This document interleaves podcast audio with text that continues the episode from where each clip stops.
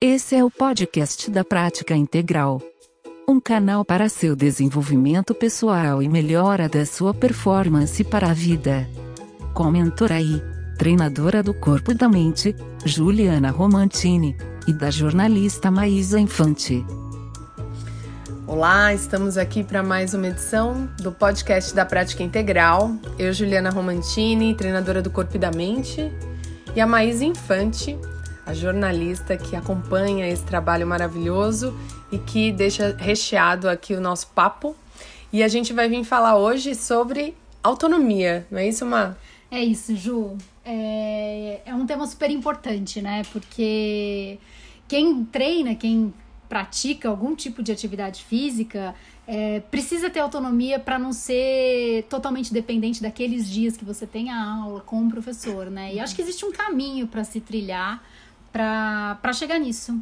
Né? Exato. E é. acho que você pode falar bem de como que é esse processo, o que, que acontece com a gente aí, que, que nós que somos os alunos, uhum. né, para chegar nesse processo de poder ir para um parque ou ir para uhum. um, enfim, sei lá, que seja uma academia e conseguir ter autonomia para praticar as atividades. Sim. É muito interessante como as pessoas é, deturparam a ideia do que é a atividade física, né? O movimento, ele nunca precisou ser feito em formato de exercício, né? Porque ah. o tá. movimento estava na vida das pessoas. Vamos pensar assim, há duas gerações atrás, a gente... É, para ir ao supermercado, para ir na casa de um de parentes, é, a gente precisava caminhar e caminhar muitos quilômetros tal. E hoje, na geração touch, né, duas gerações, vamos falar assim, meu Deus, a gente não sai do lugar para nada, né? Até eu tava brincando esses dias que eu precisei é, contratar o RAP lá, né, que é o, esse serviço de entrega. entrega. É, nem para isso mais você precisa, né, sair do lugar, assim, eles te entregam, compram, fazem tudo o que você precisa. Só que o nosso corpo, ele não foi preparado para isso, né, para esse estilo de vida. Então ele começa a dar algumas panes quando a gente não se movimenta, né, quando a gente não não faz o que deve ser feito para que o funcionamento dele aconteça. E é, quando a gente fala de praticar um exercício físico, as pessoas, a primeira coisa que vem à cabeça delas é vou me matricular em uma academia. academia né? E dentro do, da história de vou me matricular em uma academia, tem um monte de outras questões envolvidas, né? Que é, eu sei porque eu já trabalhei numa grande rede por muitos e muitos anos, né? 16 anos.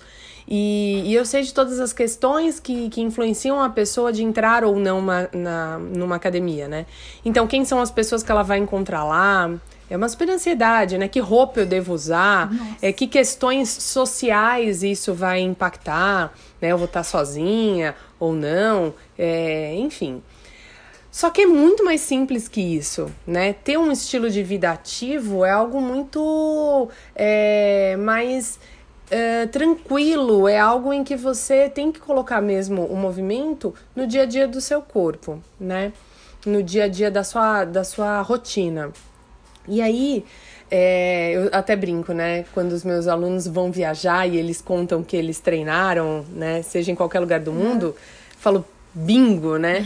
Mais uma conquista minha. Por quê? Porque quando você viaja, é que você de fato sai daquele seu estado e, e daquele lugar, daquela rotina. Só que quando você leva a autonomia de saber o que fazer, eu sei como eu posso treinar o meu corpo, eu sei como eu posso fortalecer os meus músculos, eu sei como eu posso fazer a minha atividade aeróbica, mesmo estando em outro país, em outra cidade é, é muito incrível, né? É, eu tenho um casal de alunos, são meus alunos há décadas, assim, há muito tempo mesmo, e eles estão estão mudando um pouco o estilo de vida deles agora por, por questões de trabalho e tal, e eles estão tendo mais tempo para viajar e estão viajando muito, né?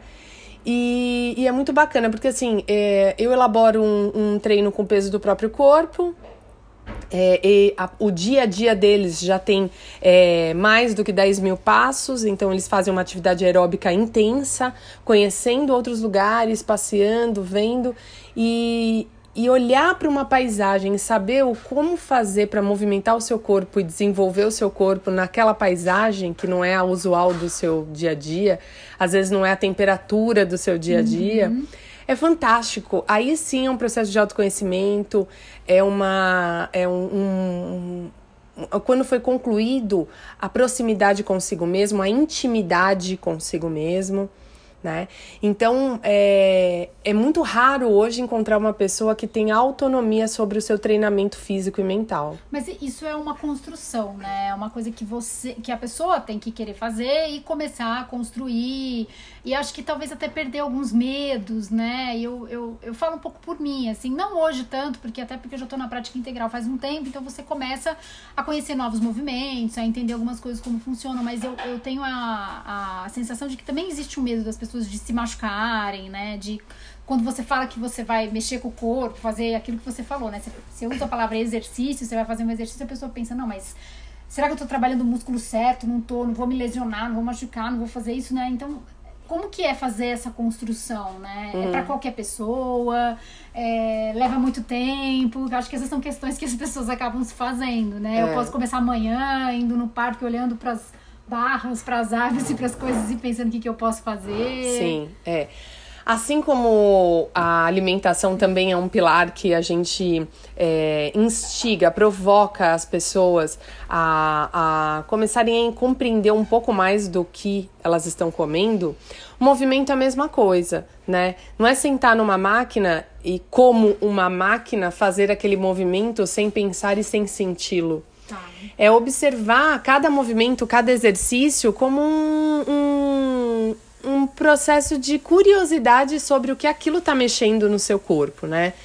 Então, lá na, na, no, na prática integral, no parque, é aquela história. Quando eu, eu sugiro que algum aluno se pendure, né? Como que ele sente aquela pendurada, né? Que, que espaços de articulação uh, estão, estão sendo dados, né? Quando eu me penduro. Quando eu empurro uma barra, né? O que, que eu sinto quando eu empurro? Quando eu puxo a barra, que outros músculos é, antagonistas ao que eu estava empurrando, né? Porque empurrar e puxar são dois movimentos antagonistas. Então eu também trabalho músculos antagonistas, né? Então essa curiosidade, esse olhar diferenciado para o músculo, ele vai trazendo conhecimento e como você mesmo disse, é uma construção, né? Ter autonomia é uma construção. Mas eu acho que hoje em dia o que mais pega para as pessoas terem autonomia é um vício que se tem em achar que eu preciso buscar fora é, a companhia ou o aparato, ou até porque é fora que eu tenho que dar a desculpa quando eu não faço. Então, por exemplo, é, eu prescrevo para um aluno três vezes por semana fazer um treinamento cardiovascular. E por um, um, dia da semana eu tô do lado. Então eu vou lá, acordo e fico lá aguardando a pessoa chegar. Ela sabe que eu tô lá. Então é aquela coisa, não tem uma autonomia. Ela precisa de mim naquele momento para saber. E aí eu prescrevo um treinamento muito simples. E aí nos, nos outros dois dias ela vai precisar fazer sozinha, né? Então para ela chegar até o mesmo lugar sozinha, só que com aquela minha orientação, ela determinar o que ela vai fazer, é uma construção interna de força, de autoconhecimento, Sim. de preparo. Uh, é, é, nasce uma coragem dentro de você para construir essa autonomia, né? Então, por isso que eu falo assim, quando você é, cria uma autonomia sobre o seu corpo, em qualquer lugar, em qualquer estado, e você começa, mesmo no treino de força, a praticar sozinho, no alongamento, sentar e meditar, quando você já começa uhum. a não precisar mais de um áudio, você tá se empoderando, se aproximando, sendo íntimo dos seus processos que te sustentam, que te mantêm forte, né? É, eu acho que o mais legal disso é que reflete na sua vida cotidiana, né? Porque é uma coisa que vai se refletindo em outros pontos. Então, se você tem o pique de levantar de manhã, vamos supor que é uma pessoa que treina de manhã, né? Levantar cedo, num dia que não tem aula, então você não precisa chegar lá num horário específico, então você vai sozinha, treina, né? Faz tudo que você tem para fazer, faz sua caminhada, corrida, enfim, e volta para casa. Eu acho que isso, isso tem um reflexo na sua vida também, porque na real a autonomia é uma coisa que que faz bem vários pontos, vários. né? E não significa ser sozinho ou faz, falar que vai fazer tudo sozinho. A gente precisa não. dos outros, né? É. Os seres humanos precisam de outras pessoas para compartilhar, para conviver e para ajudar. E a gente tem que saber pedir ajuda também. Mas eu acho que tem esse reflexo na vida, porque você, você começa a ter essa, isso que você falou, essa coragem, essa força que você tem para ir fazer um treinamento pode se refletir em outros pontos da sua vida também, né? Exatamente. As coisas estão interligadas. É, é como você falou, não necessariamente eu, eu preciso fazer sozinho. Porém, quando eu estou sozinho, eu não paraliso. Sim, exatamente. A minha vida não para porque eu estou sozinho. É. E é o que a gente vê. Ah, se a minha amiga não vai treinar, é. eu não vou. Então, quer dizer, eu paraliso o meu processo de autodesenvolvimento é. porque o outro não vai. É. Ai, meu marido começou a treinar comigo, mas aí ele começou a falar que não ia, porra, mas ele não ia. É, né? E aí você fica sujeito ao outro, a rotina Exato. da outra pessoa, que não é, não vai ser necessariamente sempre a mesma que a sua. Às vezes é gostoso fazer uma caminhada com alguém. Hum. Mas tudo bem fazer uma caminhada sozinha. Isso. Eu, pra ser bem honesta com você, prefiro fazer sozinha Sim. do que fazer. Mas eu também gosto quando eu encontro as pessoas, a gente que vai no parque todo dia acaba encontrando gente que conhece e faz uma caminhada batendo É diferente, papo. né? É diferente, é outra experiência. Mas eu acho que é bem isso, assim, não pode te paralisar, porque de novo a gente acaba ficando dependente de outra pessoa. Isso. Então eu acho que a gente tem que ser autônomo para conseguir fazer pela gente. É. E óbvio que saber aceitar quando tem outra pessoa junto, quando Exato, tem uma galera, é. que É. também faz parte do jogo. E é gostoso. É isso mesmo. Então é isso aí. Se você que está ouvindo a gente ainda se sente pouco autônomo, é, busque um processo que você vai lentamente, sem é, é, ansiedade, desenvolver a autonomia primeiro no seu corpo e depois de processos incríveis aí na sua vida. É, isso, aí, Mar. pessoal. Um beijo grande, até o próximo. Beijo. Prática integral para viver e ouvir. Até o próximo.